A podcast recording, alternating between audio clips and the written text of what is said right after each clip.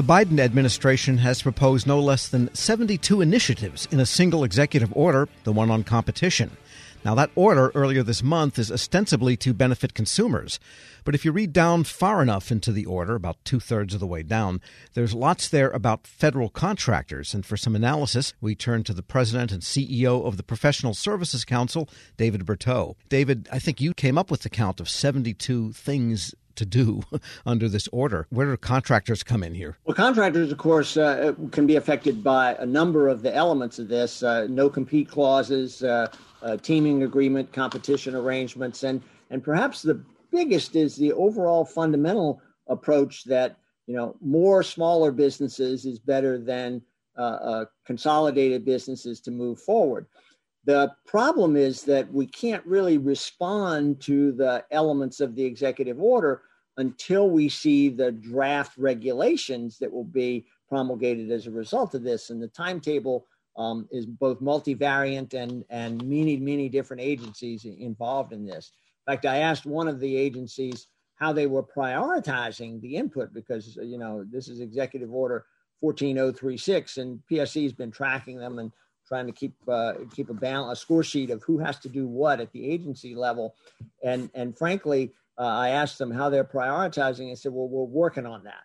Uh, and and so it is a question of we can't respond until we see what the proposed rules are. The executive order itself doesn't give enough precision on that. You looked somewhere down here in subparagraph B of something, section 8, paragraph Q. I mean, it's unbelievable the nested outline form in here. But it says, acting through the director of the National Institute of Standards and Technology, consider, this is the Secretary of Commerce, initiating a rulemaking to require agencies to report to NIST annually their contractors' utilization activities, blah, blah, blah, on something to do with drugs and interchangeable biomedical products. That's just one area of contracting. But that gives them a year to come up with that rulemaking. So, like you say, this is a very drawn out process. It does. And part of the challenge is that there's a burden in reporting for every rulemaking process. And while OMB technically calculates the impact of that burden on the community, my experience is they often undersell the real burden. They assume you can get the paperwork done in 38 minutes, whereas in reality, uh, it, it, takes a lot more than that particularly if it's not any data that you need to run your business. It's just data that you collect for the government alone. Unfortunately, you know, we have no input into that until it's done. There's another piece here. There are a number of agencies that are uh, where it's recommended that they undertake activities here the FCC, the Federal Trade Commission, and so on. And from PSC's point of view, we know that those are technically independent agencies and the president can't direct them what to do but it does appear that the agencies will be promulgating it. This complicates our ability to reflect uh, what our members want to have as part of that input as well. And they're also looking at the defense industrial base because the Secretary of Defense has the job of reporting the to the White House Competition Council, a new council created under this order, on the level of competition in the defense industrial base. And so that's a, a imagine the reporting that will engender. And you look, Tom, at, at, at, some of the things where we've got challenges. You know, the Made in America executive order from back in January is being implemented now, and you've got a, a person in charge of that uh, in the White House staff. Um, we've got the challenges of responding to China on everything from 5G to artificial intelligence. And the White House will even say publicly you know, we need companies that have the ability to go head to head and compete against essentially government backed companies on the Chinese side. Well, you don't get there by breaking people up. You don't get there by by uh, minimizing the, the competence and capability within your, your companies. And so there's some competing objectives here. PSC, on behalf of our members, is going to try to help sort this out. Well, that's what happens when you have academics and thinkers write all of this stuff, and nobody's ever operated a business before, and maybe that's part of the problem. It, it really is important to, to focus on implementation, not just on idea. We're speaking with David Berteau, President and CEO of the Professional Services Council. And closer to ground level, speaking of contractor competition, there is the seeming dissolution of the CIO-SP4 from NIH. That big GWAC just seems to get further and further from whatever momentum it had in being awarded. Right. Well, PSC last week sent our, our latest letter to the, the acquisition leadership, both at NIH and at, at HHS, and shortly after we sent that letter, Amendment 8 was issued. Now, this is an RFP, the so called final RFP, has been out eight weeks and it's already had eight amendments. And the amendments completely change both the requirements and the direction that potential bidders have to go in without giving them enough time to do it. We've called for uh, NITAAC, the uh, the uh, sub agency within NIH that runs this process, to essentially suspend the process, um, issue a consolidated RFP that's internally consistent, that responds to the issues that bidders have raised, and give people 30 days to put their bids together, not another eight days as as Amendment 8 did, unless you count weekends, of course, which the government thinks you should be working all the time if you're bidding. Yeah, so this could really stretch deep into the fall if they take this to heart and maybe start it, it over. could, and, and you know we've heard from many of our members at, at PSC um, that this raises questions in their mind as to whether a they can submit a compliant bid and b whether it's worth it, um, because it, it, you can you can actually reduce competition quite effectively if you make it too hard to bid.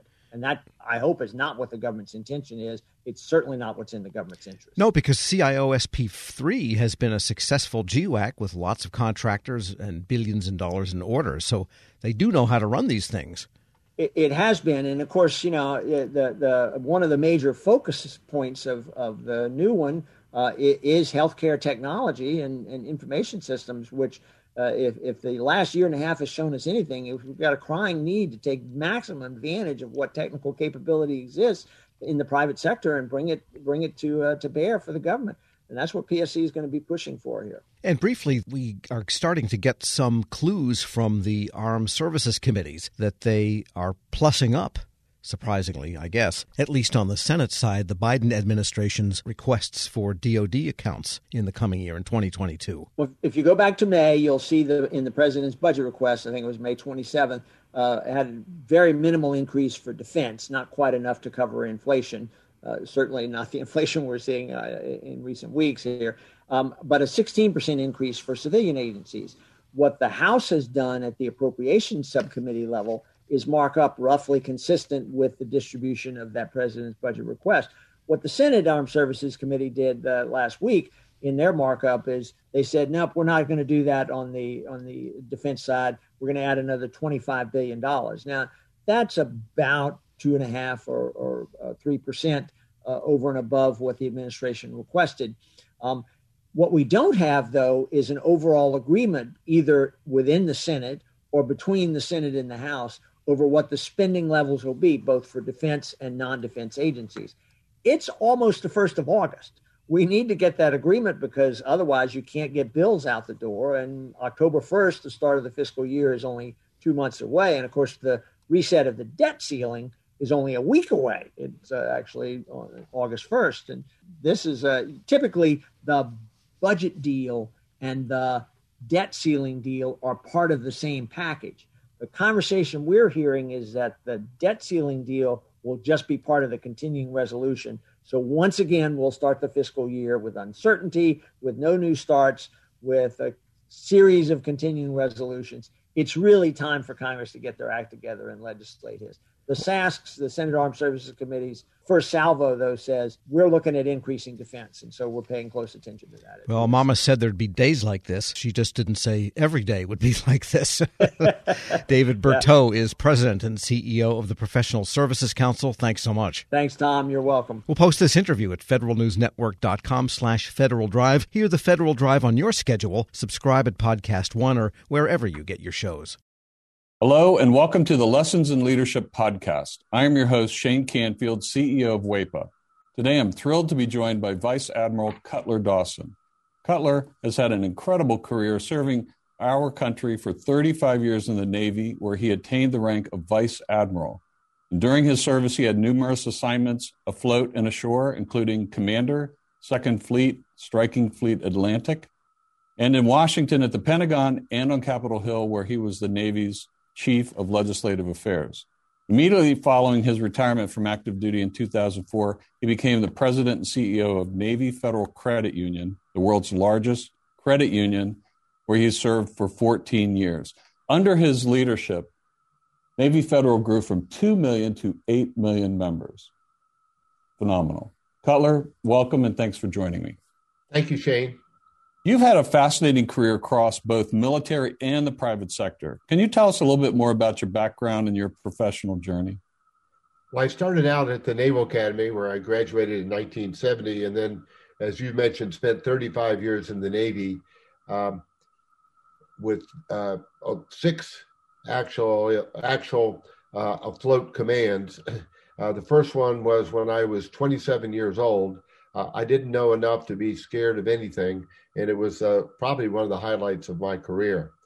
Um, and then after I retired after 35 years, I went to uh, work at Navy Federal Credit Union as the CEO, where I spent my next 14 years. Um, I'm I'm currently retired and enjoying life, and um, it's been a great run for me. How would you describe your leadership style, and how's that developed over the years? My style has been quite con- consistent. Um, I believe, and I've learned this in the Navy, that you have to go to the deck plates uh, to see what is going on, and you have to learn what your people do and how they do it, so you can help them to be better at it and more efficient and more productive. Um, it's um, something that you need to do all the time. Um, I remember I used to tell folks that um, you don't want to retreat to your cabin. And what I mean by that is um, the longer you're in a position, the less you think you have to get out and about. But that should be the opposite. You should get out and about more because people change, situations change, and you've got to figure out a way to get to them and find out what they're doing and where what you can do to help them. Uh, I we'll talk a little bit more about your book, but I read it um, from Sea to the C suite. Fantastic read. You talk about the deck plates in that um, as well. I would encourage everyone to get a copy of this and read some more detail about going to the deck plates. Cutler, who was the most impactful leader in your life, and what quality did you admire about them? I had numerous while I was in the Navy, but uh, the quality that that I enjoyed the most was the leaders that got to know me as an individual and that they cared about me and I could tell that they cared about me. And they were not only my leaders but they were my mentors. And um, I remember um, one particular one Bill Schiffer when I had my first assignment at the Pentagon um, I would go in to see him with my problem of the day. And I knew that he had numerous problems of his own, but he would stop and he would focus on me and he would make me feel like I was the most important person in his world. Um, and I, I tried to do that um, throughout my career. But really, it's about caring for your people.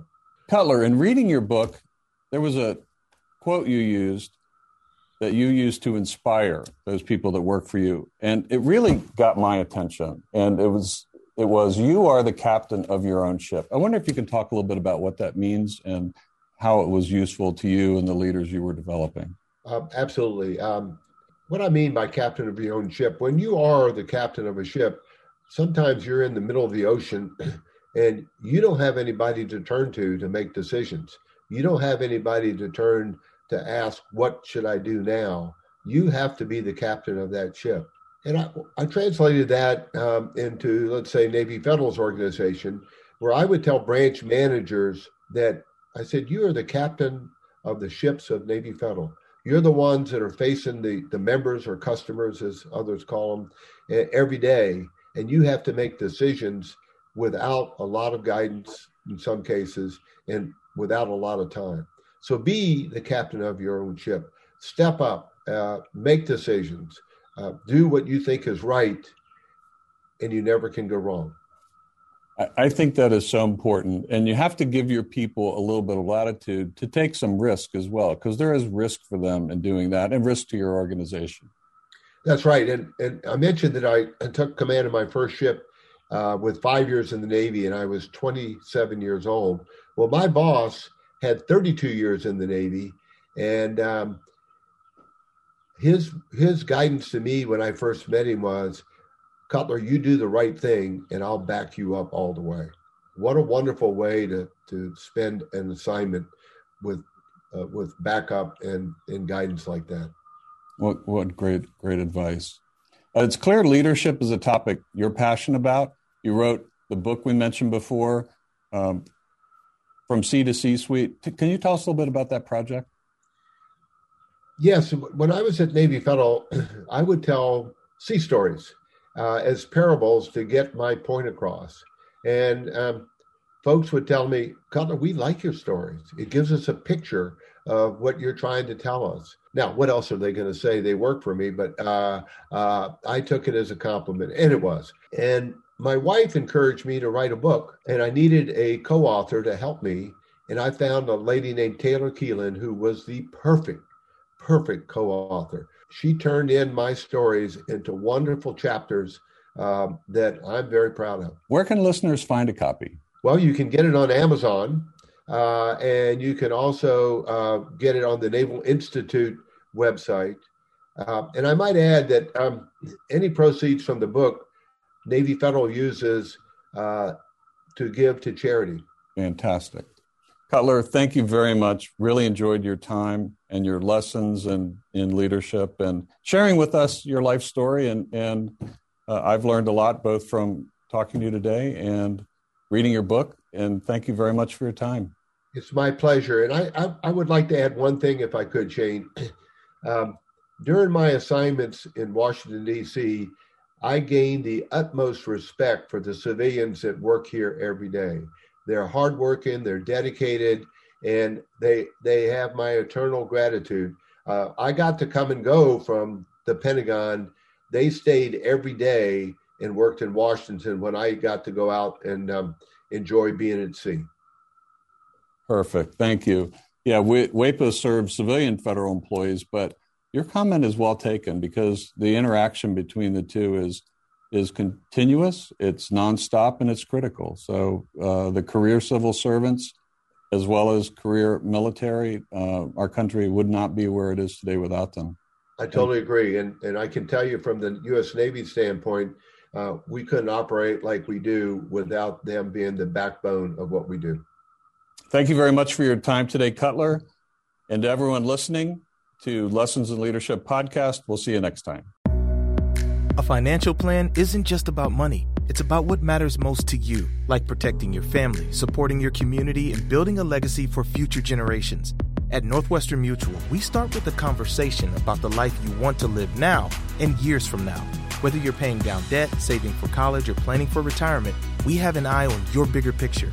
Get access to our financial expertise at harlem.nm.com. The Northwestern Mutual Life Insurance Company, headquartered in Milwaukee, Wisconsin. Grab a 30-day free trial of LiveXLive Plus, and you'll get unlimited skips, commercial-free music, and all of the podcasts and live streaming events you can handle. Visit livexlive.com slash podcast one to learn more and start your free trial.